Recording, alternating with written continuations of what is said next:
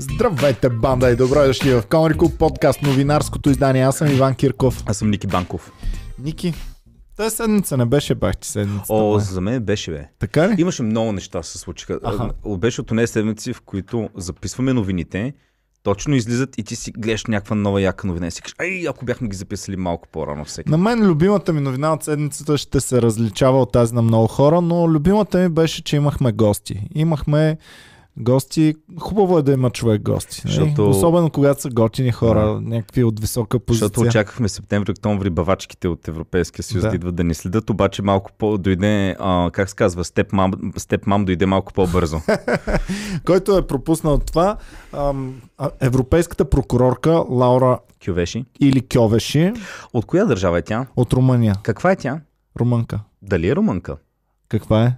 Унгарка е. Така ли? Ами Кьовеши, това е унгарското. Ако си гледал на английски, се пише Кьо с онова унгарското с двете точки. И ме ми стана интересно, викам, тя наистина говори, че румънка, обаче това е унгарско име. Влезнах и тя от онова малцинство, нали, значи в Румъния има много унгарци. В Румъния има много смесени, да, наричат ги по друг начин, не точно унгарци. Но... не, те си унгарци, говорят унгарци. Тя от това малцинство унгарско, което едно време е било част от Унгария, така че тя унгарка, както са българските турци, но си родена в Румъния, така че представлява Румъния в Европейския съюз, нали, тя е главен прокурор и беше дошла специално в България и цялата държава се изкефи, защото още от много време, когато, откакто Гешев беше нагласен, ние се, нали, хората се виждат призиви навсякъде. Да дойде Кьовеши, искам тя да ни разследва, да види какво става. Или Кьовеши. Да дойде, аз към Кьовеши, ти Кьовеши. Добре. Да дойде Кьовеши, да ни разследва, защото мислихме, че тя като дойде, ще го хване Гешев за ухото и ще каже, какъв е този случай тук неразгадан. Bad boy. И ще го накаже. И той ще бъде уволнен. Речено сторено. Идва тя.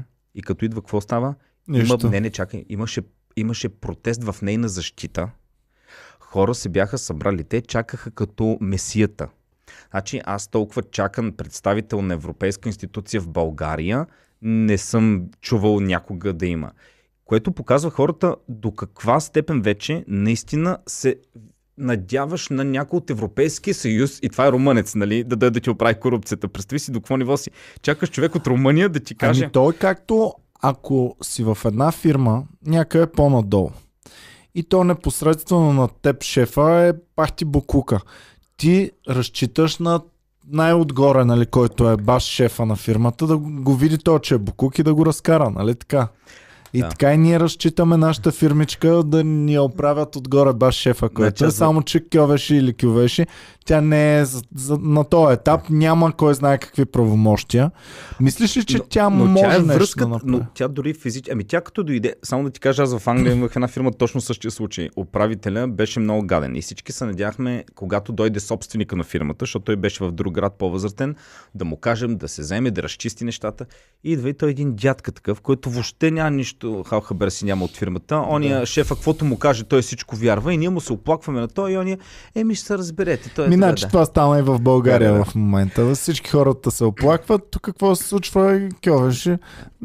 Ние ще видим там в Европа какво може. Кьовеши дойде в България с една официална причина. И тя беше да обсъждат варианти как европейските инструменти могат да съдействат на България в борбата с корупцията и да обсъждат детайли около избирането на нов главен прокурор на Европейския съюз. Това е официалната визита. Но това според мен е... Не е точно така, да, това е официалната причина, но със сигурност Кьовеши е идвала за да види някои неща отблизо, защото я разкараха напред-назад, защото в момента, в който тя дойде, видяхме, те стана вайрал една снимка на Гешев, как пали свещичка в... манастир. И имаше една друга снимка, не знам, сигурно повечето фенове са видяли. Кьовеши стои с маска, до нея стои Гешев с маска. Тя даже Боми ми я показа и вика, погледни го Гешев, според тебе не гледа ли най-виновно на целия свят? Той е просто такъв леко настрани, едно такова гледа. Според мен са имали някакви разговори. На нея също е докладвано много неща. Не е била случайна визитата. Смятам, че прекалено много надежда обаче ние, защото ние хората в България имаме чувството, че тя като дойде с някаква вълшебна пръчка ще го разчисти. Не. Разбира се, че няма да разчисти нищо, защото няма и тези правомощия. Обаче, първо това е по-късно и това е ето пращаме ви истински прокурор, за да се види, че знаем какъв е проблема. Второ, главният прокурор, да, и то човек, който му се гласува много доверие в Европейския съюз. И човек, който знаем, че се слави, че е прочистила Румъния. И то от нашата черга, знае ги нашите мурафечи тук. Да, не е някой швед, който ама вие крадете от еврофондове, това е, не съм чувал така. Ага. Това е човек, който знае нашите неща. Да, да. Пичове, вие където отивате, аз там се връщам. Но както и да е, в нея виждам един сигнал, че пичове, ние ви знаем номерцата, вече ви следим и внимавайте много.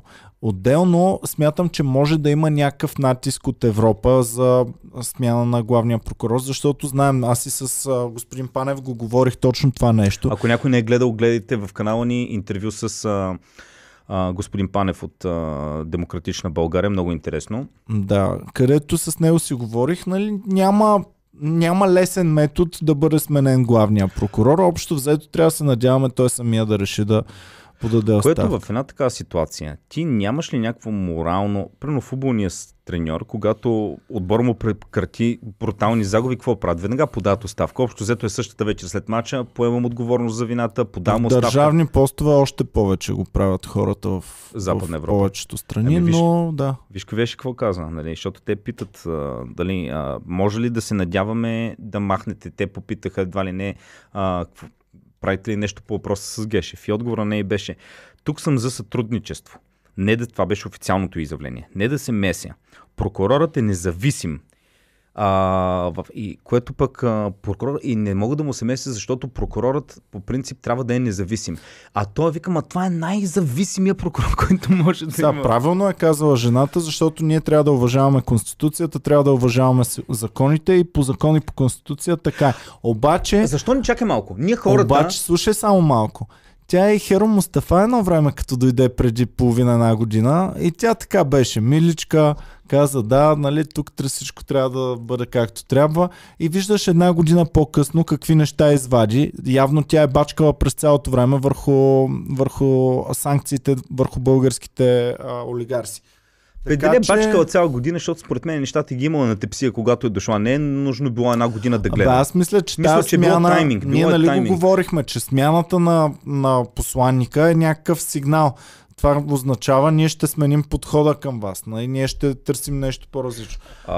Но си гледали тайминга. Имало е причина още тогава да не го направят. А в момента. Защото едва ли американците, тя дошла и казала, ами нека да видя какво става с България. Една година разследва и казала, о, имам съмнение за корупция. Може би трябва малко да им скръцна със зъбки. По филмите, нали знаеш как става? Сега, примерно, ние си правим нещо нередно тук в нашето подразделение. Ние тук нищо не правим обаче. И в един момент... баш шефа, който е, казва, от утре този няма да е, ето това е новия човек, който тук ще ви прегледа нещата как е. И всички замръзват, защото този новия човек ще им е бе майката. Аз мисля, че нещо такова е станало. Ти знаеш, че той не идва случайно. Аха. Да, но то новия човек, който идва, Кювеши, тя не идва да влезе... За посланичката на щатите, за Херо Мустафа говорих. Добре, но Херо Мустафа като представител на друга държава, тя има точно определени права и задължения. До там тя няма право да отиде да гледа какво става в апелативния съд, да гледа дела и така нататък. Само неща, които са свързани. Това е едно... Те и нейните войници нямат право да ходят в български цехове, да. Ама хорат, нали? Да, да, не мога да сравняваме посланика на България в Вашингтон, както с Херо Мустафа. Да, да. Нашия такъв сигурно. Евентуално, може ли да разгледаме един музей за археология, такова? Да. Гледаш... Те американците могат да кажат, ето тук, заповядайте, мили българи, ще ви дадем половин милиард, за да ви подпомогнем.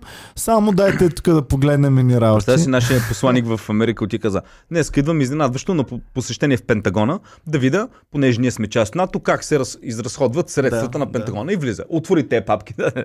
А представяш също българския посланик да каже, щатите имат проблем с образованието, България реши да им окаже помощ, ще им изпратим помагала, ще им изпратим финансово, ще стабилизираме малко американската образователна система. Нали помагахме на французите, когато горя тази старата... Да, 50 хиляди лева ли? Какво им прави? Община Стара Загора ли беше? Община Стара Загора. Май 5 хиляди лева. Евала, кълвача.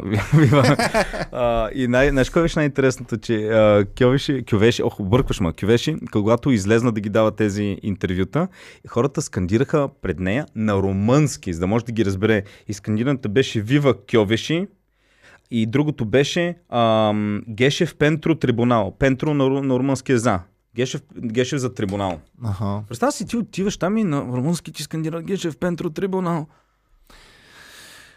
Завързана работата. Както ти казах, господин Гешев, не знам дали е честен или не е честен, само знам, че аз на негово място нямаше да спя спокойно вече. И е палил свещичка. Да. Добре, не ли в момента? Започна и Божията помощ да се намесва вече. Забелязваш ли как имаме една тенденция в адски много силни фигури в България, все повече Божията помощ да е основата, даже на която могат да стъпят. Някои хора си говорят с Господ. Mm-hmm. Ами, да минем направо към следващата новина, която гръмна тази седмица. Не, Волен.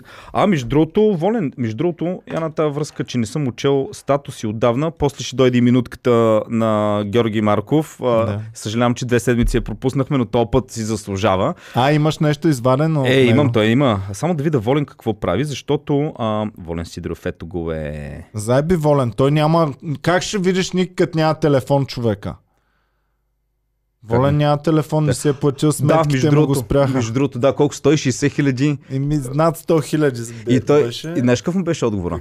Това е атака на американците по нас. Да. Но много се кефа, когато някоя партия е супер мизерна. Американците не им правят честники, защото те изчакаха Волен да е слаб и дай да го смачкаме сега. Скочете му на Волен 2010-та, като беше силен. Обратно, да видим, точно когато взе да работи с Господ и те се оплашиха, че вече работи с Господ. Твърде силен става, бе. Твърде силен. Да. Обаче виж, какво става? Той каза американците и гледа му статусът. Между другото, преди 1 час е бил лайв и казва: атака пред военното министерство. НАТО вън и не на американските бази на българска земя. И тя ли е против партията НАТО? На Сидеров открие предизборната кампания с протест, казва Волен. Преди 5 часа. Днес, 13 юни, неделя, 12 часа, партия Атака открива предизборната кампания с протест пред Министерството на отбраната под надслов: не на US базите на българска територия. НАТО вън! Очакваме ви. Ето го е. И се е сложил някакви такива клипчета. Тук гледам... гледай бе, човек бе, ба си работата, войници, командо си. В предизборното му клипче, не искаме бази у нас. Предизборното му клипче се вижда как от нахлуването на американците в българска база, в завода, и трябваше после да направи някакъв монтаж, как наши рейнджери идват и почват да ги нокаутират американците. И Херо му така вика: не, помощ! Наши прабългари. Прабългари трябва да направим монтажа, как пристигат конниците прабългарските с копията и това. Не, това трябва да е на тона възраждане, човек, на Костадин, на Копейкин. Значи то Копейкин, сега между другото на 20. Няма го храним повече, че феновете много ме хранят, човек. Неспокойно, те го хранят достатъчно от Русия. Раша го храни него, така че той е добре охранен. Ние няма го храним. Много го уважаваме. Аз уважавам всеки, който си дава задника на други държави и слугува на Русия. Аз като проруснак, така че Копейки не е вала на този продажник. Между другото, каня за това е пич тук на разговор. Да се видим. Добре, да тук мютни това, защото не искам да знае, че... Добре, аз така. Той ще прави на 26-ти, евала за което. Той ще прави нещо, какво ще прави? Ще има митинг. За по какъв повод? Напускане на България на Европейския съюз. Какво е станало на датата 26 юни 1681 година? Това са 1340 години българска държава. Аха. Но ме кеф, че той знае точната дата, на която се стана. Той каза в това... събитието, че не сме сигурни за точната дата, но историците предполагат, че е юни. И така, но като говорим за Господ, че доста хора си говорят с Господ, тази седмица за мен е пък моята най-силна новина, беше излъченото от Антикорупционния фонд видео, в което има изтекли записи, направени от Ивайла Бакалова, в които се вижда ясно как хора, които имат връзки с специализираната прокуратура, обещават да пуснат човек задържан от специализираната прокуратура срещу баснословна сума. Тръпки ме побиха, много неприятно ми стана, като гледах това видео и започнах да се чудя, вярно ли е всичко това, което излиза за... Абе, тръпки ме побиват, бе, човек. После ще имало такива коментари. Иване, от колко време живееш в България? Гледаш го това нещо. И само да ви кажа, Иван току-що си каза: аз наистина не подозирах, че специализираната прокуратура може би някога е правила. Ама прекалено много става, бе. Иване... Още 8-те джуджета, помниш ли какво беше тогава? И замина. И случи се, мина, замина, всички заправиха.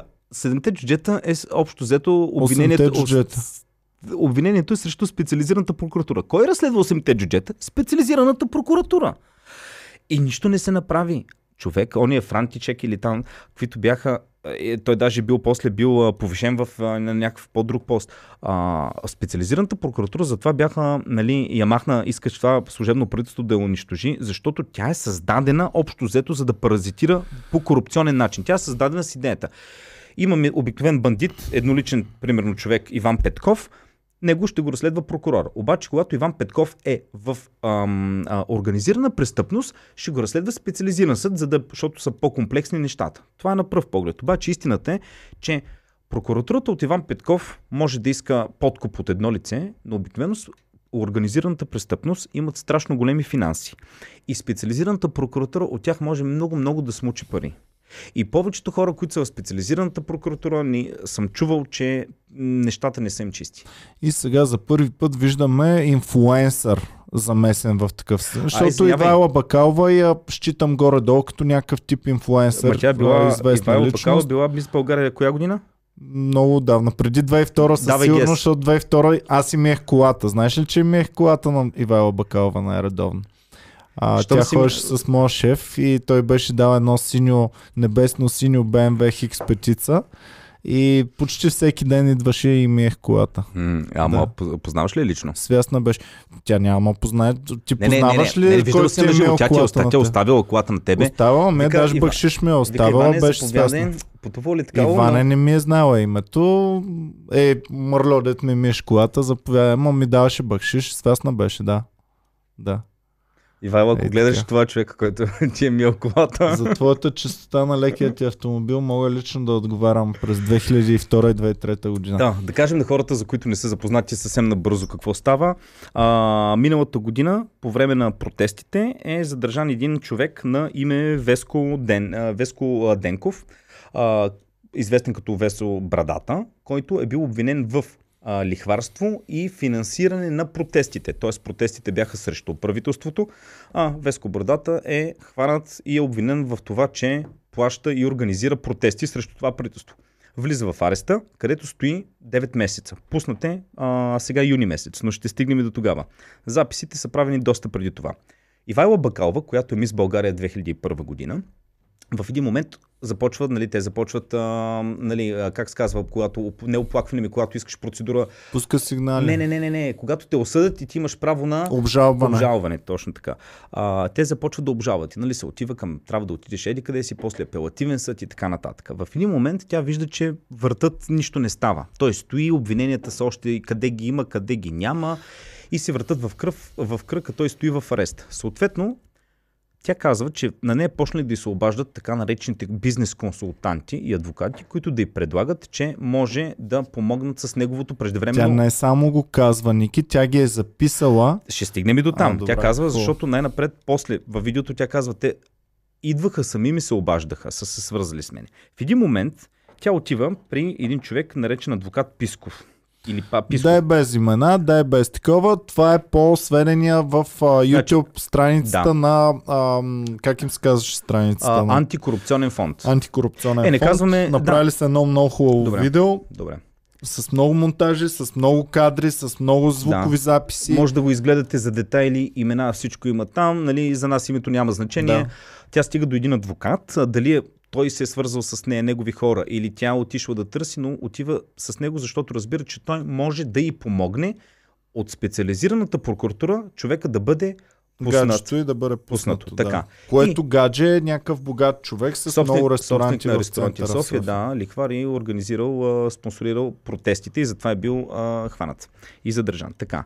Тя ги записва доста от тези разговори, като на нашето внимание в момента точно този, защото излизат доста преперливи детайли. В разговора тя казва, почват да говорят, вие, ако искате, ако ви интересно чуете, но с две думи, казвам, наистина ще може ли да свършите работата, там адвоката й казва, да, ние ще свършим, тъка, няма да стане сега един месец, няма те лъжа, ще малко повече от месец, тя вика, добре, ми за какви пари да се подготвя, тя вика, когато ми потвърдиш, вика, ние ще ти кажем за какви пари става просто. Тя вика, добре, ама вие говорите директно и визира там с примерно дали главния прокурор или такова. Вика, ние говорим.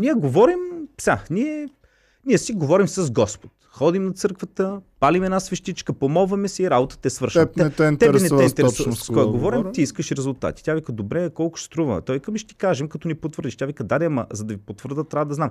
20, 40 или 6 хиляди. Той няма да е 20, няма да е 40, 60, 80. Повече ще е. Тя ми е, то тогава няма смисъл. Той каме, какво ти казва, сега вика, поне 100 хиляди, няма да е по-малко от 100 хиляди. Тя малева ли? Той, не, евро.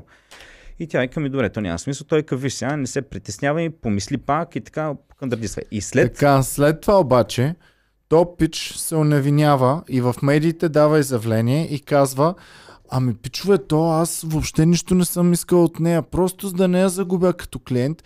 Не казвам, не мога нищо да направя, а и давам една баснословна огромна сума, която знам, че никой няма да се заинтересува. Да. И аз така ги отказвам хората, да, вместо да им кажа не. Да, за да точно това вика. Да. То, не знам дали беше за да я загуба като клиент, но понеже сега не искам да й казвам директно, нали, таковата, казвам една висока сума. Да. За да откажа. Да, седна отиваш при някаква жрица на любовта. Ти взимаш 2000 лева си писма. Ама аз, защото не искам хората да са такива простаци, да ходят пред такива жени. Затова им давам по една висока сума, за да може мъжа да си каже, нищо, си стоя вкъщи при жената, няма да хода пред те лоши жени. Да, и така. Става и... отрича, имаше даже интервю, тя ходила и при някакъв негов колега бизнес партньор, който също я обяснявал. Тя вика, ми, то това ми е малко скъпичко, аз май апелативен съд ще пробвам да видя. Той казва, сега апелативният съд, нищо няма свършат, те ги смениха всичките там. Хората, ние знаем всяко едно дело, какво става вътре, имаме достъп до него. Вика, няма, ще те вратат. И в момента, той е бил в ареста по това време. В момента, в който адвокатът на антикорупционен фонд се свързва с ония другия адвокат и му казва да му зададе въпроси, казва, имаме такива записи, 5 дена по-късно Веско Брадата е освободен. 5 дена по-късно. Да. Така че... И брутално е, страшно е. Пишете вие какво мислите за това. Изгледайте видеото на Антикорупционния фонд. Наистина е много стряскащо. Иване, защо си стресна? Да ти живееш в България, не си в Словения. Аз гледах преди това и тези за асансьорите. Помниш ли, като бяха Иване, извинявай, знаеш какво ще ме стресне? Да отиде Ивайло Бакалов и да каже, бе, тук разбрах, че може да ми помогнете, и той да каже, такива работи не стават. Значи забравете. Има си съд, има си правила. Ако го оправдаят, ще го пуснем. Ако не, той си лежи. Това ще ме очуди. Това ще бъде. Ме притеснява, че може невинен човек да бъде задържан брутално. А ти мисли, че няма невинни хора задържавани? Всеки, който... това ме притеснява, човек. Това, което го гледаш в Беларус, то става и в България. Значи, Иване, ако ти имаш... Ето това е страшното ми. Ако ти имаш честен бизнес и просто по някакво пича на Хиполендве. Какво стана пича на... Само дето не е бил вкаран в такова. За щастие успя да се опази. За щастие, нали, нищо не му е станало на пича. Значи, ако имаше някаква нередност в счетоводните му документи, нередност направена по грешка и невнимание, но за по-голяма сума, не за там 2 лева, дето му откриха, или 9 лева, колко бяха, той можеше да бъде в затвора. Или ако, примерно, случайно бяха му измислили нещо, че се занимавал с едикви си, тежко е, брутално е, страшно. Нали излезна наскоро едно признание, което, нали, говореше се, тиражираше се по всички медии, за Бойко, че го бил казал още в началните си години, заплашвал там един свидетел по някакво дело и му казал, има големи месомилачки, жена ти няма да разбере месо ли яде, какво месо яде, дали е твоето, дали е от салама. Нали, това беше по медиите, въртеше се, не помна коя медия първа взе да го тиражира, може да проверите, но те неща ги има. Мен вече такива неща не ме очудват в България, но факт е, че е започнала някаква чистка. Факт е. Която обаче започва не само друго нещо, което също изтече, като сме на тази вълна. Президента, това е новината с този Пламен Узунов, който е секретар на президента по, мисля, че по сигурност или какво там, както и да е, някакъв секретар на президента е. Той е заснет в ресторант, от скрита камера на ресторант, как има оговорена среща с Петко Петков, който е бивш някакъв голям митничар. Имат среща, в която много интересно, това е на сайта на afera.bg. Нали, това е сайта, който ги излъчи тези кадри на Веселина Томова и Николай Бареков. Те двамата са в този сайт, в който се вижда, че този Петко Петков, който е бившия митничар, влиза в един ресторант, носи едно бяло пликче, сяда на една маса. След малко влиза Пламен Узунов, костюмиран, секретаря на президента. Почват да си говорят двамата и в един момент Пламен Узунов, секретар на президента, става, взима двата телефона на двамата, отива малко по-горе и ги качва на рафта в ресторанта, на някъде на някаква мебел в ресторант, за да не се записва. И после почват да си говорят, но в един момент, както си говорят, някои неща не си ги казват, ами само си ги пишат. Той му ги пише, подава му, той гледа, пише, отговаря, за да няма думи, ако има нещо за подслушване. Говорят си така известно време, след това той става, той му подава плика и излиза и си тръгва. Така. И започна това гръмна преди няколко дена, нали, какво е имало в този плик. Този Пламен Узунов казва, това са глупости, в този плик имаше подарък една бутилка ром и някакви пури, ние с него се познаваме от години. Президента го питат, вашия секретар явно участва в някаква схема, защото ти не се вижда с приятел, ако си говориш, няма да си оставиш телефоните горе и да си пишете някакви работи. Освен за курви, ако не си говорите, жените не искаш да разберат. Точно. И отговора на президента, познай какъв беше. Какъв? Не коментирам спекулации. Това е. Не коментирам спекулации. Общо взето като едно време, както Бойко, когато излезнаха неговите записи, той с нападки от опозицията не ми се занимава, значи имаме по-важни неща в държавата. По същия начин в момента и Радев...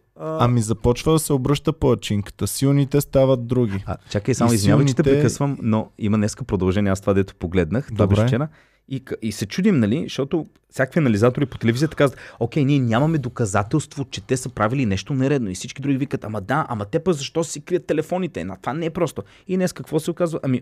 Оказва се, че племеницата на Петко Петков, който преди много време е бил митничар по времето на Иван Костов, чисто случайно, съвсем наскоро неговата племеница е била назначена на служба в Митници Пловдив от служебното правителство на Радев. Може би е била много кадърна и са избрали точно нея. До кога? Започвам да се депресирам от този наш подкаст, посветен на новините. Добре, да видим нещо. По-бързо. Добре, айде малко по-бързо да караме, че хората такова. Славик статуса да го изкоментираме. Добре, Слави Трифонов каза, че той е ясно. Листите излязоха, той не е кандидат за депутат от партията Има такъв народ и в интервю спомена, че има други постове, от които може да помага на държавата, като медиите моментално гръмнаха, че Слави Трифонов най-вероятно насочва вниманието към президентския пост. Което поставя два въпроса. Сега за президент или през следващите президентски избори, защото ако сега намеква, че може би ще става президент и ще се кандидатира, това означава, че има голям разрив между него и Радев.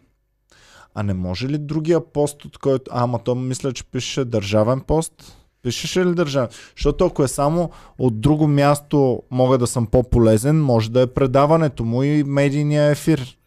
Реално всичко може да означава. Но ако е пишел държавен пост, тогава някак тогава трябва. Но въпросът, който тук следва и за мен може би е най-важният. Как това негово изказване ще повлияе на неговите симпатизанти на следващите избори?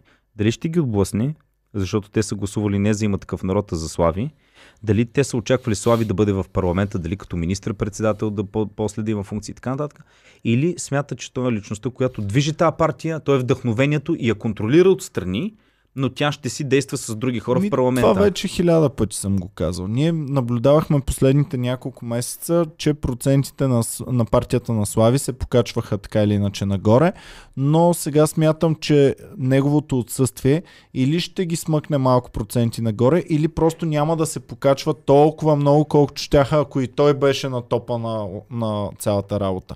Защото, каквото и да си говорим, като се надъхат симпатизантите му. Друго е да излезе той като лидер и да развее байрака. Друго е Тошко да излезе и да развее байрака. Нали? Малко настроението и емоцията.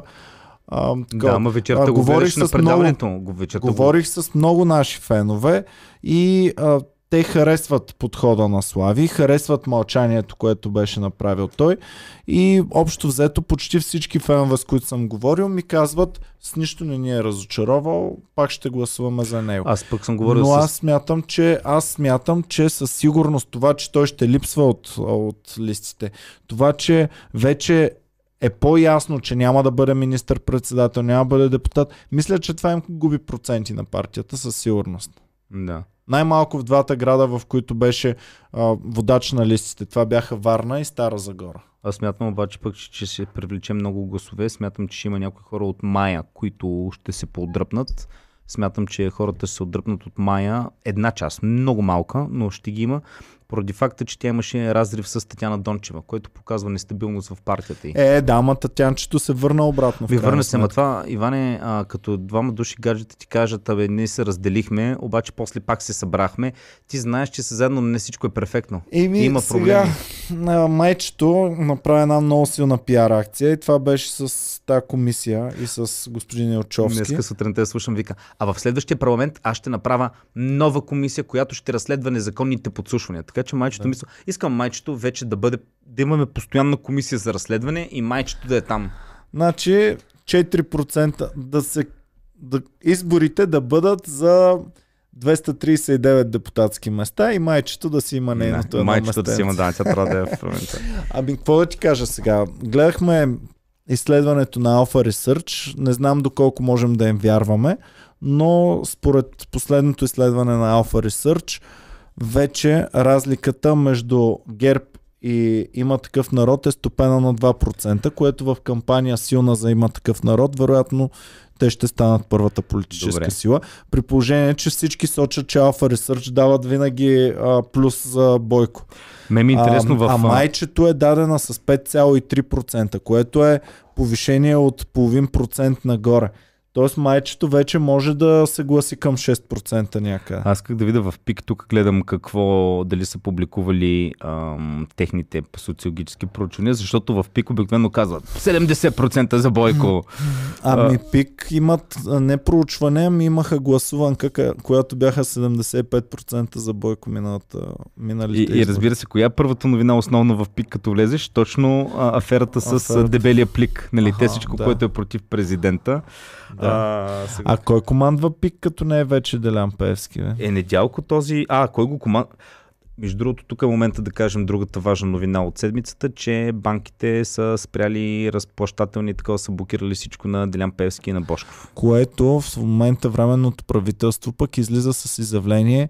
Най-важният ни приоритет в момента е да опазим държавните институции, защото се опасяват, че санкциите, наложени върху Божков, върху Делян Пеевски там и тия другите хора, които има санкции от Америка, може да ударят евентуално и държавни институции, което би било брутално. Как ще ги ударят? Не знам, не ми стана точно ясно. Въпросът е, че излезе като изявление от правителството временното, което ще е супер странно, защото са работили с тези фирми, разбираш ли? Но то няма как. Ти ако си Техномаркет, то коя фирма не е купува принтери от Техномаркет? Да, ма сега трябва да спрат работа. Ти си работил сигурно с Техномаркет. Работил съм. Представя си, Ники стои, купувал съм антена на телевизора и мисля, че Хромкаста, не съм сигурен дали не съм го купил. Не от Емаки. Ники в Комеди Клуба, кефи са такъв, изнъж влизат някакви магнитски, спираеш. Това микрофон, откъде сте го купували. Да. Така че брутално е в момента положението. Интересно е как ще се развие тази седмица ситуацията с Магнитски. И следим. Говорили сме много, имаме и цял подкаст посветен на това. Кмет беше бит в село Белгун. Това следиш ли го? За от тебе го чувам, давай. В селото му са били подадени 11 гласа за ДПС и не знам си какво. Човек се е възпротивил там и е бил набит брутално. Който знае повече за темата, изпратиха ми го фенове. Лично аз съжалявам, че така се концентрираме върху големите градове и селата ги пренебрегваме. Може би трябва да отделяме внимание на такива по-малки неща, защото там е истина. Да отидем до Ловеч. В село Белгун ли? Не, до Ловеч да отидем. Добре. Там има един язовир и в момента министър Петков, който е министър от служебния кабинет на по икономиката, е започнал, видял е около 600 милиона лева са били инвестирани в язовирите на България. Имало е такова финансиране и са били заделени 600 милиона лева. И в началото първите пари са отишли при най-приоритетните язовири. Перник и Бургас ли? Не знам, но един от най-приоритетните бил в Ловеч, до Ловеч. Това е бил язовир Пазар Дере. Добре. Съответно, той отива там да види защо, къде са отишли 2,3 милиона, защото по документи 2,3 милиона са отишли в укрепване инсталацията на този язовир. И той отива и го показва, сега няма как да ви покажа на телевизора, но може да го видите навсякъде по интернет снимка, на една общо взето локва. Нищо не се вижда, с много малко вода. Толкова малко вода, че ако коня ви умира от жажда, няма да може да се спаси с тази вода. И това, той казва, ето тук, той беше отишъл с един някакъв специалист по хидроинженерство и вика, тук са отишли 2,3 милиона. Вие, господин хидроинженер, виждате ли къде може да са отишли? И той вика, но освен в това съоръжение, показват едно съоръжение, което никой не знае за какво е, направено с бутилка Кока-Кола, бутилка Кока-Кола и не се знае какво прави това нещо.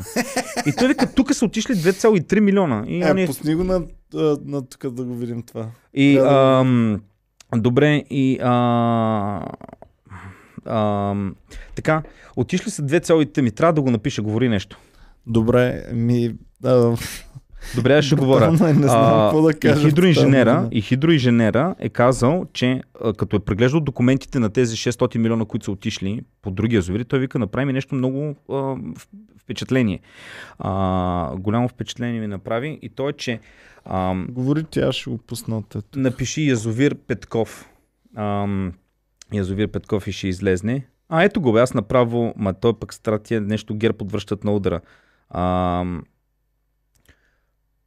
Като мислите да правите. Аз ще намеря, да. Ще го пусна. Той е открил, че в тези документи за язовирите, като е гледал, нали, доставни цени на бетон, на разни такива неща, му направо впечатление на хидроинженера, че първо само няколко фирми са участвали в обслужването и реконструкцията на язовирите. И тези фирми са предложили почти идентични цени за доставки на бетон, за работа, която ще се за почасова работа и така нататък. Което той казва, няма как доставката на офертата, която ми дават за бетон в Кърджали, да е на същата цена, каквато е в София, каквато и в Русе, и цените за трудна част. Тук става въпрос, вика, за нещо много координирано. Една група наши фирми, на които е казано, вие ще правите тези язовири, ще предложите точно тези цени, защото цените, казва, са били надути. Те са над пазарните цени. Той като казва там, ето прено колко е труда, подобна оферта в еди коя си част на България, сравнена с тази, всичко е завишено примерно с някакви 50% или колко беше. И вика, тук това е, явно става въпрос за една голяма измама, за да се източат от едни 600 милиона. Който е оператора да зумне тук на телевизора, да може да видим язовира. Да, камерата насочи там. А може ли да покажеш и Кока-Колата, има ли я? Сега ще я потърся Кока-Колата. Той е там в това.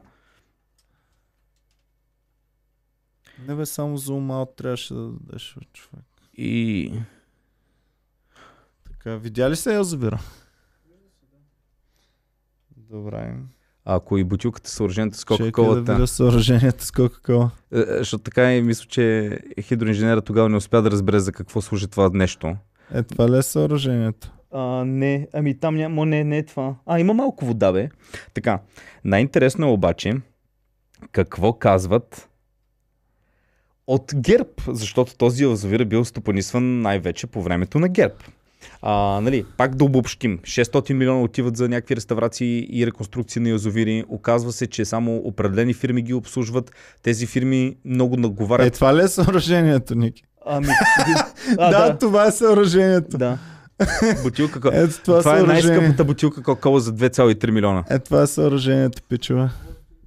Добре, те дори не са сменили бутилката. Дай, Ване, да купим една кола, да отидем там и да предложим на те, които стопанисват язовира, една нова цял стек бутилки Кока-Кола. За 200 000 лева са, например. Добре, хубаво. И става въпрос за яко явно източване на пари, защото всички цени в офертите са били страшно завишени за тези язовири. Но какво отговарят ГЕРБ? Защото това е обвинение спрямо срещу ГЕРБ.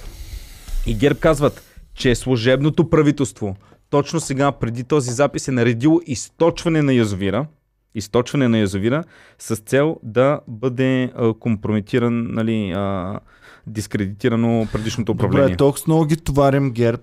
А е някой вече от ГЕРБ да спрат да ми игнорират поканите. Моля ви се, пичове, един ми пратете от вас, да поговорим тук, да видим по какъв начин ще се защитите, защото почнаха да ме обвиняват вече, че съм за Да, България и за Демократична България. Моля ви се, някой от вас да дойде, да видим, че сме безпристрастни тук, да си каже неговите доводи, защото всичко не е вярно. Ами твърде да, защото те като не идват, и в един момент така. Да, товарим ви повече като не идвате, така че елате тук да видим. Ами добре, тогава, като те не идват, ние ще отидем при тях. Добре. Идва минутката на Георги Марков, така че да прочетем какво добре казва. И имаме статус. Имаме ли днеска статус? Имаме. Преди 4 часа започна. Гласа вкарай. Така, унгарците, коленича. Поза да е по-героична. Чакайте, толкова... Георги Марков не е в такава поза, не ги пише така, като пучица, пише ги като мъж, като българин. Така. Унгарците коленичат само пред Бога, родината. Пак за унгарците обаче.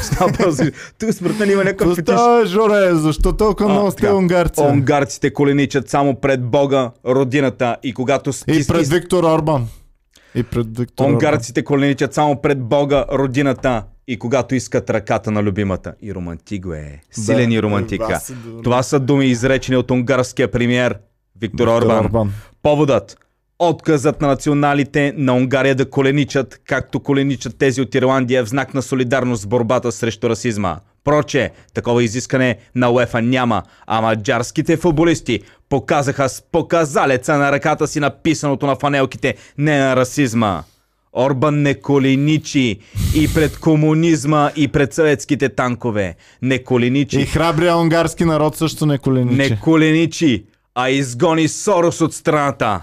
При Орбан Унгария няма шеф. Браво на Виктор Орбан, който запази страната си сигурна, християнска, без мигранти, без гей бракове, поощрява семейството и раждането. Раждането на какво? На унгарски деца. Като кьовеши. Така, PS, после пис. Кога ли някога футболен отбор ще коленичи с молба да се спре миграцията на ножа и обезглавяването на учители, свещеници и полицаи, както във Франция? Представи си... Обаче едно нещо не му прави чест на Виктор Орбан. Не е изкарал Унгария от злия Европейски съюз все още. Още не иска. Държи ги. Чакай бе. Вътре. Този Георги Марков е от ГЕРБ. Какво означава ГЕРБ съкръщение? Нали сме го говорили? Ти ми каза, че нищо не означава. Е, да, но в началото означава граждани за европейско развитие. Тоест, на България. Той не би трябвало да иска анти-излизане от европейски. Представя се обаче, тук ми страна... Звучи ми обаче като супер антиевропейски човек. Може би твой тон така ми го прави да звучи. Той... Може би той го е казвал: ето, Виктор Орбан не коленичи неговите национали. Чакай да го прочете. Да, чакай, Ники Гей ще го прочете, да им дали ще има същия ефект. Гей, Ники. Така. Оле, здравейте сега. Значи Георги Марков какво казва? Унгарците коленичат само пред Бога, родината и когато искат ръката на любимата. Това са думи, Иване, на унгарския вожд Виктор Орбан. Поводът е отказа. Оле, слушай, повода отказа на националите. Да, много хубаво го е казал. Ама те не коленичат унгарските футболисти. И той знаеш какво казва? Значи унгарските футболисти не коленичат прено против расизма. Защо не коленичат, примерно, против мигрантите? Значи, представя си между другото, в България, както не коленичат против расизма, някакъв футболен отбор вземе да коленичи за някаква супер тъпа кауза. И ги помоли друга върху някаква супер тъпа. В името на прабългарите. Добре, айде, давай вече продължаваме нататък. Минутката на Георги Марков стана 10-минутката на Георги Марков, така че продължаваме напред. Господин Георги Марков, елате в... Ела този стол, господин Марков, винаги ще бъде свободен за вас, защото искаме такъв поддръжник на този подкаст, какъвто Бойко има във ваше лице. Имаме ли днеска някакъв... Мечтая си за такъв поддръжник. Мечтая си Георги Марков да е фенбойче на Комари Клуб подкаста. И под този статус е сложил хубава снимка на Орбан. Абе, според мен имам чувство, че той човек има някакъв фетиш към Виктор Орбан. Да е влюбен в Орбан. Ами не знам, човек. Така го хвали, такива четки. А Виктор Орбан не е да кажеш Херо Мустафа или Джо Байден, или Путин да му правиш четки. Той прави четки, според мен го харесва. Така, не знам дали днеска имаме някаква... Да не ти да го харесваш, мен, Ники. Не. Да не ти да го харесваш и да преписваш твоите симпатии към господин Георги Марков, защото господин Георги Марков, какво да го харесва? Виж колко колко безпристрастно... Аре дай по-бързо, Ники... че 10 минути говорим за него. Виж колко безпристрастно го е написал човека.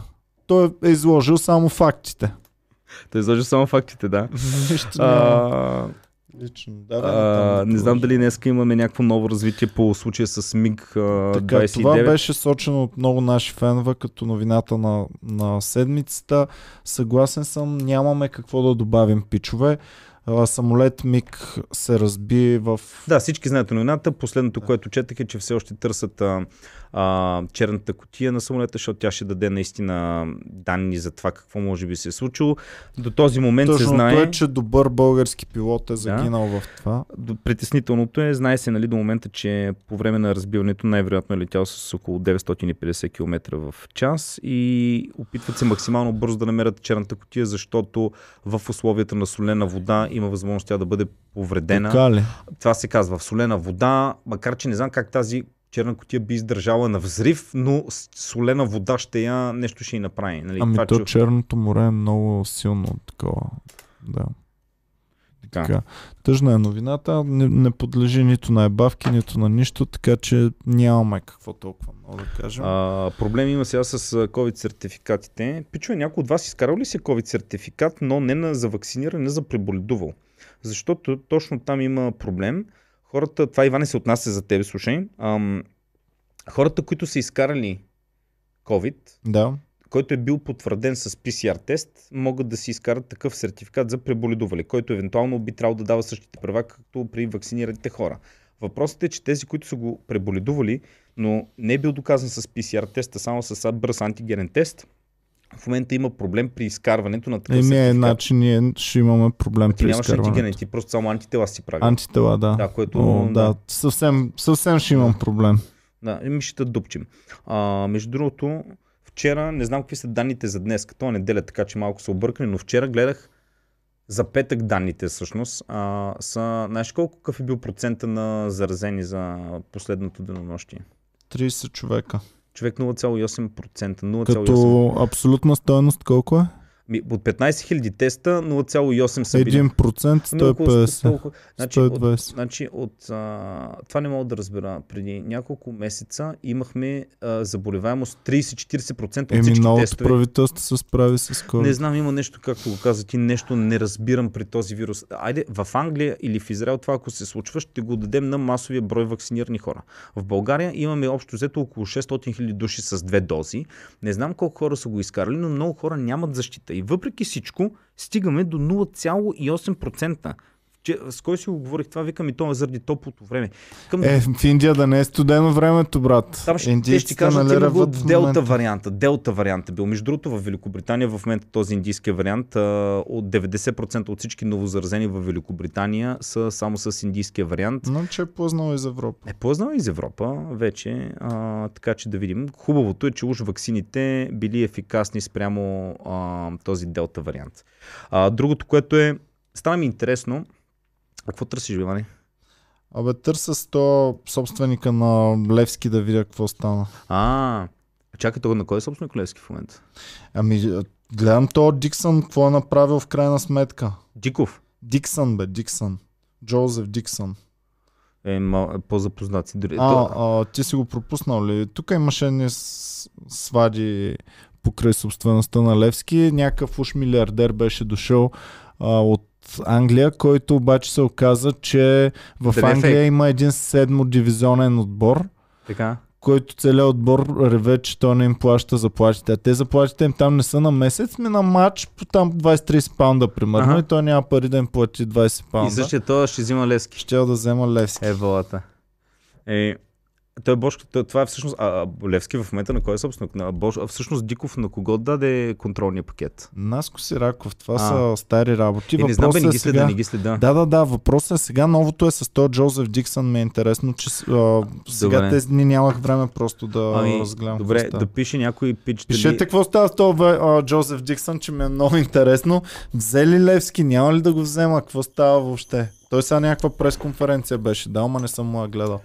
Гърция ми стана интересно вчера, като слушах за тях, те как разпускат мерките и разпускането им намаляват леко вечерния час. Тоест, аз в този момент си към чакай малко. Там е по-топло, отколкото при нас. Викам си, тук в България дискотеките са ето така, всичко навсякъде един върху друг. В Гърция все още имат вечерен час. Стига бе, човек. Викам, значи...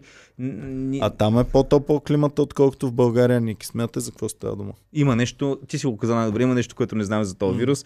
Ако този... Кантарджиев нещо го бяха, мисля, че го бяха пенсиониран. Кантарджиев е пенсиониран без той да желае. Той каза вече в доста интервюта, че това го намира за нередно. Ами защото гледа Георги Марков на това възраст е и продължава да такова. Той иска да е като него. Да, абсолютно. Така, давай натам. Така. Какво мислите за Кантарджиев? Слави сертификата го таковахме. Така. Една новина, която мене много ме разсмя, тя още от България. Само да кажем, Ветко Арабаджиев и неговата съпруга, които са така доста интересни личности, имали взимане, даване със съда. Неговата съпруга Маринела, която по случайност е кръстена точно на един от най-големите хотели в България. Да, ами какво така, те в момента стават, се кандидатират за депутати. Аз не го знаех, но когато... Позволиха ли им да излязат от такова? Те бяха задържани. Домашен арест. Да, и когато това беше цаката, че като се кандидатират, по време на кампанията ще могат да ходят извън домашния арест. Ама ти когато си кандидат, депутат, имаш имунитет вече. Да. Което е интересно. По същия начин и Божков би трябвало като кандидат-депутат, защото имаше много интересно интервю преди няколко дена с Божков, видеовръзка на Диков и Цанов. И той каза, че ще се върне със сигурност много скоро. Кога ми най-късно, думите на Божков бяха, най-късно няколко дена след изборите. А най-рано, най-рано може да във всеки един момент, но няма да кажа, защото... Значи Божков знае, че има 4% вече. И аз не мисля, че той ще има 4%. Не мисля. Пак го няма в Alpha Research, пак го няма, човек. И предния път го нямаше, обаче удари 3%, сега пак го няма, не знам. Чакай да изваря пак на Alpha Research, може пък да го има и... Аз поне съм сигурен вече, че Възраждане ще влезнат. Защото все повече хора. Сигурен, човек, все повече хора виждам, че ще гласуват за Възраждане. Мен толкова ме нахраниха, че вече не сме. Добре, чакай малко. Имам въпрос към те, които хранат Иван и мене, че говорим, аз ще говоря основно против Възраждане. Някак, пичове, моля ви, обяснете ми едно нещо. Ако сте им симпатизанти. Има много неща, които са хубави, които ги казват. Нали? Независима политика и всякакви такива голи обещания. Харесвам, да, България да е независима държава. Кажете ми обаче как ще оправдаете думите на Копейкин, Костадин Костадинов. България трябва да излезе от Европейския съюз и НАТО. Значи, единствената причина, ние в момента, мое мнение, искам да чуя вашето, България да не сме на позицията на Беларус. Това, че сме в Европейския съюз. Дори да сме... Македонците ни завиждат, значи като влязахме в Европейския съюз, бяхме не знам колко зад Македония в момента. Пичове, не знам дали си дадете сметка, обаче ние българите нямаме това европейско... Искате ли вие Македония да надържи за врата и така да натисне в тинята, бе? И да им дадем Самуил и всички. Значи българите нямаме такова европейско мислене, че да се справим добре извън Европейския съюз сами. Значи ние не сме като Хърватска. Хърватска, когато беше извън Европейския съюз, имаше много добър стандарт на живот. Така иначе, защото само да довърша, че малко се разпалих. Хърватска имат европейско мислене. Дълго време те 20 коя година, 17-та ли не помна, влезнаха в Европейския съюз или 14-та, не помня. 2014-та. Но те вече и бяха много повече напред от България и Румъния, което показва, че тази държава дори да не е в Европейския съюз, тя може да функционира правилно. Ние българите не сме такива. Ние сме като Беларус. Тук щеше да има сигурно щеше да има военна диктатура, ако не сме в Европейския съюз. И много ми е интересно те, които харесват Възраждане, ще излезем от Европейския съюз. Един въпрос. Стотици хиляди българи, които работят в Германия, които работят в Испания, изпращат сигурно милиарди на година в българската икономика като помощи на роднините си. Какво ще стане с тях, бе? В смисъл, то човек... На 1 юли 2013 Хърватия влиза в Европейския съюз. В смисъл, това искам да ми обяснят те, които гласуват за Възраждане. Брутално знаят всички фенове. Които са гласуват за Възраждане. Пичове, пишете как ще ни помогне напускането на Европейския съюз за... И смятате ли, че като излезем от Европейския съюз ще бъдем баси яките? Така, ама пълно излизане. Не ми казвайте, то Швейцария е извън. Швейцария е извън, обаче Швейцария е в европейското икономическо пространство. Така, другото, което искам да кажа, моята, може би така, любима новина от България, типишка. Хората, които цъкат повече в TikTok, със сигурност го знаят, има един, няма да използваме епитети, викат му Кибритя. Името му е Живко Спасов. Той има към 150 хиляди. Тупа по масата вече. Край на тупането по масата. Живко Спасов, Кибритя. Той човек, аз не разбрах, че той ще се кандидатира за депутат от Ивайловград. Mm-hmm. Той влиза в ГЕРБ. Не знам какво мислят хората. Добре. Трябва да го видя този пичага. Ти ми го разказа, но искам да го видя с очите си. Човек, не съм го разгледал. Не знам, ако иска... Значи, между другото, днеска снимахме епизод 500 на подкаста. Гледайте задължително епизод 500 на Comedy Club подкаст в основния ни канал. Аз лично се оттрепах от смях. Не знам за вас какво ще кажа. Аз бях сигурен, че това ще е най-великият подкаст, който аз някога съм присъствал и наистина мисля, че това беше. Гледайте го. Изчупването на газети не беше зле, между другото. Да, но нямаше видео, но нямаше футич. За съжаление. Доколкото тук имаме реални снимки и кадри, които ги представяме, така че... в този подкаст ще видите какво значи думата идиотизъм. То Кибритя ми е пример за идиотизъм. Сори, пич, нищо лично, ама си такъв. И като гледах, че се кандидатира за ГЕРБ, викам, добре бе, ГЕРБ искат да сложат млади хора, да обноват листите. То Кибритя ли го слагаш да ти е водач на листа? Ти като му изгледаш две видеа, извикаш, този човек ще ти прави политика. Голяма реклама на канала на Кибритя. Аз ще го гледам са. Добре, така. Последна новина, Ники, приключваме за днес. С новините ли? Да. Добре, международните поне малко да ги попрешпорим. Значи, започваме. Европейската комисия, Иване, Европейския парламент ще съди кого? Европейската комисия. Аха. Къде? В Европейския съд. Добре. Защо? Защото Европейската комисия не е задействала мерки, т.е. да стисне топките на Унгария и Полша, тъй като какво е направила Унгария? Унгария е изгонила Сорос и други неправителствени организации. Ето Орбан, който не клекна. Тя ги е изгонила и това е в разрив. Орбан е посочил директно пътя към САЩ на Сорос. Сорос до кога ще... Какво се случва с него все? Той е жив. Още е жив. Сорос, измито му е Шорош Георги. Това му е истинското име. Шорош Георги. На унгарски. Той е унгарски евреин и между другото като малък неговите родители, когато умират, той е почнал да помага на някакъв... Жив е още, бе. Жив е още. Жив е. Знаеш, на 91. Знаеш каква му е била работата, когато нацистите са взимали евреите да ги откарват с влаковете към Аушвиц, примерно. И всички евреи са си оставили още на гарата, голяма част от нещата са си ги оставили, защото не са им давали да ги качат на влаковете. Куфари с багаж, така нататък. И Шорош като дете, работата ме била от други евреи, които отиват към концлагера, да им пребърква това, да взима златото и да го предава там на някакъв друг, за който е работил.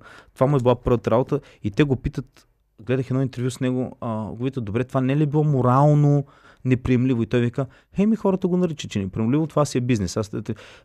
То наистина е луд. Както и да е. Унгария го е изгонила и затова Европейския парламент иска да накаже Европейската комисия, че не си е свършила работата да им сложи мерки. Някакви мерки там наказателни. Същото се отнася и за Полша, където пък Полша обвинението е, че съдебната и изпълнителната власт са се сляли от една партия. Ти знаеш, че Полша я обвиняват още от колко години стана. В бойковизъм. В бойковизъм я обвиняват Полша и дори имаше санкции, които искаха да наложат срещу Полша. Обаче тогава пък те забиха хуй на Европейския съюз да не може да бъде ефективен, нали? Да не може да работи както трябва. Човек. И им бяха облегчени санкциите. Добре. Но... Ако Европейския съюз се върне прямо от 90-та година назад и знаят какво стане, ще кажат, не, Източна Европа няма да ги приемаме. Нека да им помагаме там с някакви програми, нещо да такова. Но... там при Балтийските републики не съм чувал проблеми. Ще вземем Литва, Латвия, Естония, Словения и Хърватска, но Полша, Чехия ще вземем. Полша, Румъния, България. Румъния също става, между другото.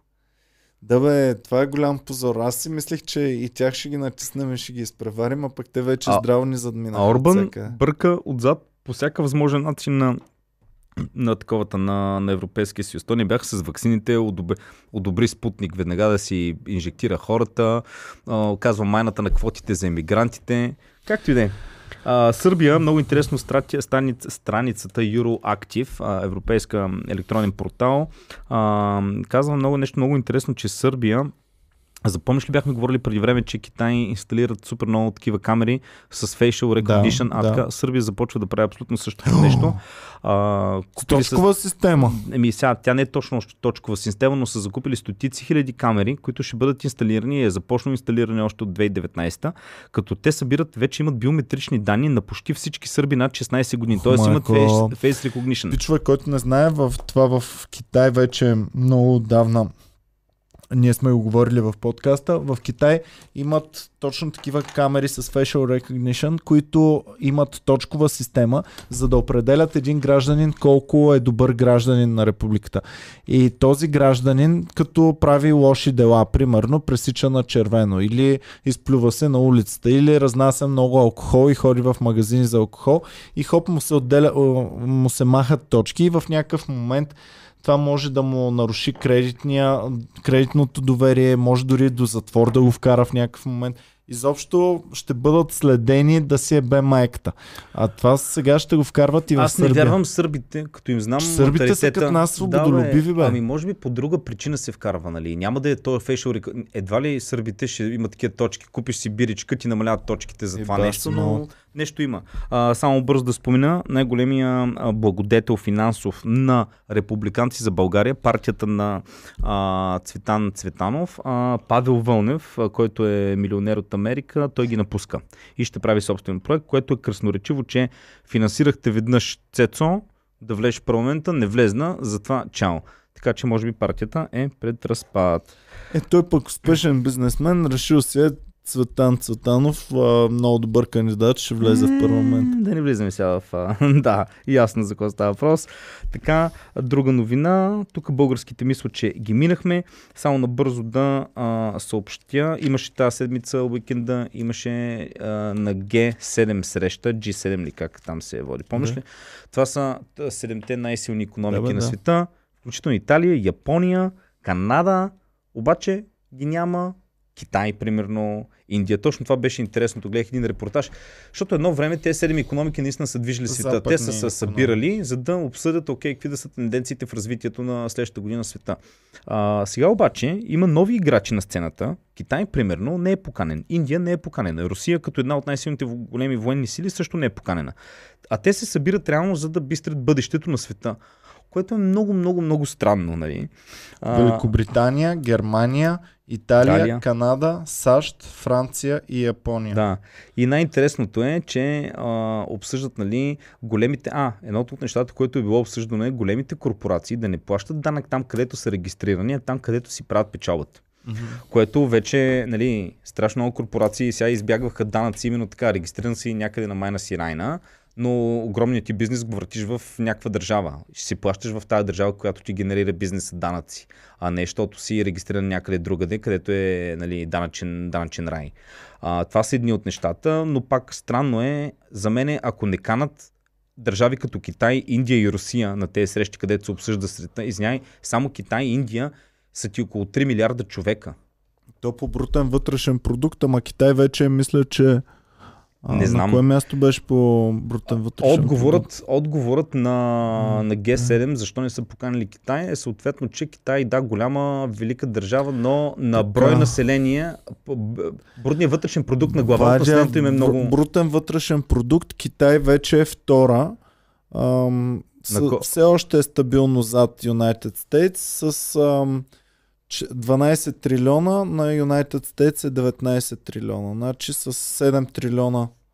Да, но на глава от населението е много-много. Няма значение глава на населението. Тук се гледат твърдата крайна такава стойност. Иначе на глава на населението. Но това те са казали като причина защо не са поканени, защото не са развита демокрация, тъй като на глава от населението също така им е много ниска. Индия са 5 по брутен вътрешен продукт, което означава, че Индия и Китай са с равно население, Ники. А на Китай е 5 пъти по-голям брутния вътрешен продукт. Иване, кажи ми тук бързо кое нещо не идва от Китай. Това е китайско, това... Само е тениската на такова, захарта. Тениските са български. Тук, пичове, 90% това, което виждате, е китайско плюс нещата, които го правят възможно виждането. Така че в топ 7 са Китай на второ място, Индия на пето място. Иване, ние сме реално в Китай, бе. Всичко около нас, ако е китайско, ние сме в Китай. И слушай сега, преди Италия и Канада също така е държавата Бразилия, която също е с огромно население. Така че това са и чак тогава вече Русия, което много ме изненадва мен, е след Канада по брутен вътрешен продукт. Ами всъщност, като казваш... този факт не го знаех. Кой? Русия е след Канада. Застигат ги вече, но все още са зад тях. Така, да кажем тогава една новина за Бразилия, която... Само 1,5 трилиона, много малко на Русия брутния вътрешен. Имам бърза новина за Бразилия. Името на фирмата не я помня, бразилска JBF или C или W, не помня, както и не. Това е бразилска фирма, която има филиали по целия свят, включително Съединените щати и Австралия. И фирмата се занимава с доставка, логистика на говеждо месо. Един от може би най-големия доставчик. Така, какво се е случило? Била е атакувана от хакери, които влизат в системата на фирмата и тотално блокират всички доставки в Съединените щати и Австралия. Тоест, те не могат да правят доставки на месо. И хакерите какво искат съответно? Месо. Не, откуп. В каква валута? В месо. В каква валута? В дочкоини. В биткоин. Точно така. Искали са 11 милиона откуп и в началото фирмата не е искала да поощрява такива практики, но те са нямали избор, защото е блокирала абсолютно всичките доставки на месо в Австралия и Канада и дават подкупа. По същия начин... преди няколко месеца друга газова компания в Америка плаща около 3 милиона, пак хакери я хакват и искат биткоин, защото биткоина няма как да проследиш. Да, и какво? Въпросът е, стига се до една голяма дилема. Ако не им дадеш на хакерите биткоините, те ще блокират и край. Въпросът е, обаче ако им дадеш този ще те отблокират ли? Не само това. Те поощрят други хакери да правят същото. Mm-hmm. И в момента нямаме супер много хакер атаки, които искат откуп в биткоини, обаче смятам, че това ще е бъдещата война срещу корпорациите. Биткоина от доста време, аз за това се чудя как все още няма регулации за това, но доста време се използва от drug dealers, от разни хакери и от най-различни подобни неща. Но хакерите човек вече могат, те могат всяка една фирма да я съсипят. Mm-hmm. Искат откупи в биткоини, не може да се проследи. Единственият начин е тотално да го сринеш биткоина или да го забраниш. Така че да прецакаш работата на хакерите. Така, друга новина за плесницата на Макрон. Всички видяха. От тази седмица ли беше и това? Да. Мен ми беше интересно, че някакъв пич удариша. Макрон отива там да се здрависва с хора, които са отстрани. Един му шибна един шамар. Условно, преди е имало такова, казаха. Друг президент френски е получил шамар. И който му го е направил на него, 5 месеца условна присъда е получил, така че очакваме и този пич да получи просто условна присъда. Ако Иване удариш Лукашенко, дали ще е 5 месеца условна? Мисля, че още по време на замахването ще си спръснат череп. А на севернокорейския лидер, ако удариш плесница? Там ще те пуснат, само че никой повече няма да те види. Така че да, ако ще биете президент, най-добре във Франция или Канада, там е най-шелеко. Въпросът е, че излезна едно видео, което е било заснето от някаква телевизия няколко часа преди плесницата. Интервюрали са граждани и те случайно са интервюрали този човек, дето ще му удра плесница. Пича със сивата тениска. С негови приятел е бил и вика, вие за какво ще протестирате? Той вика срещу макронизма. Добре, ама какво ви пречи? Той вика сари на Франция, направя на нищо и така нататък. Тоест те са били някакви, как ти да някакви националистчета. Така, казахме за Сърбия, набързо само да кажа, Израел забранява където... Да кажем само, че Франция е 7-ма по брутен вътрешен продукт с 2,6 трилиона. Франция с кого играха сега на европейското?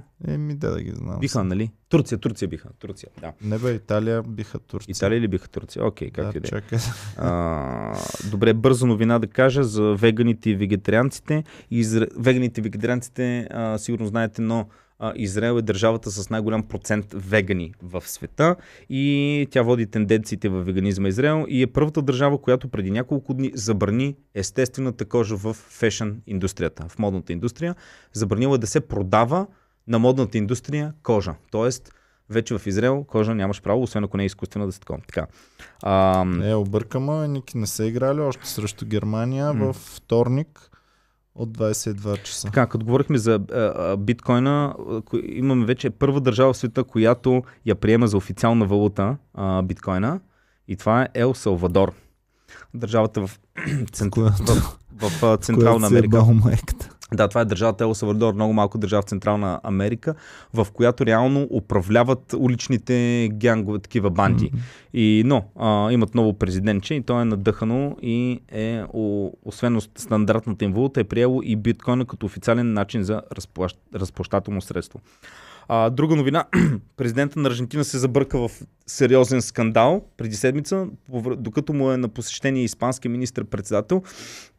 Президента на Аржентина му се мазни такъв и казва: ами да, ние сме много близки с Испания, ви като аржентинеца. Защото нас, Южна Америка, ни обвиняват, че сме много близки, нали, ние сме латино, че сме близки до Америка, но не, ние сме европейци. Защото мексиканците от кой са дошли? От индианците. Бразилците са дошли от гората, са излезнали от джунглата, а ние сме дошли от лодките от Европа. И това като го чува президента на Бразилия, че президента на Аржентина е казал: вие сте излезнали от джунглата, демек сте някакви, нали, маймуни общо взето, и станал мега голям скандал. В Латинска Америка се вихри този мега голям скандал, който тук хората не ги интересува, но да го кажа. И те са две държави, които хем са с много претенции и хем се мразят доста. Да. Така, Тръмп... Последна новина, избери си коя ще бъде последната. Добре. Много добре, много бързо само ги казвам. Тръмп похвали Нигерия. Защо? Защото е забранила Twitter. Нигерия е забранила Twitter, защото Twitter е цензурирал някакъв пост на техния президент. И Тръмп като казал: е, това трябва да бъде като Нигерия. Манта на Twitter. Така. Украина разпали духовете и издразни Русия, защото Украина излиза с екипите на Европейското първенство с карта на Украина, а в тази карта е включено и какво? Крим, точно така. И последно, руснаците, като са руски учени, които са разтопявали ледовете в Сибир, са открили са бактерия. Сега името не помня какво беше, някакъв фитурмитур. Вече ни избие всичките до крак. Тази бактерия е била замързена 24 000 години и се е върнали към живота. Хиляди, 24 000. Да. Което ти показва: пичове, ако размързявате нещо, дето е било дълго време размързяно, внимавайте, хладилника, редовно размързяване, иначе въобще не го размързявайте. Добре, пичове, благодарим ви, че гледахте, бяхте супер яки, подкрепяйте подкаста ни, като станете членове на канала, на който и да е от нашите канали. Много е важно, за да можем да продължим да съществуваме, и задължително не забравяйте да отпразнувате 500-ния подкаст с нас и да го гледате в основния ни канал, ще бъде активен този вторник. Чао и до скоро, обичаме. Чао.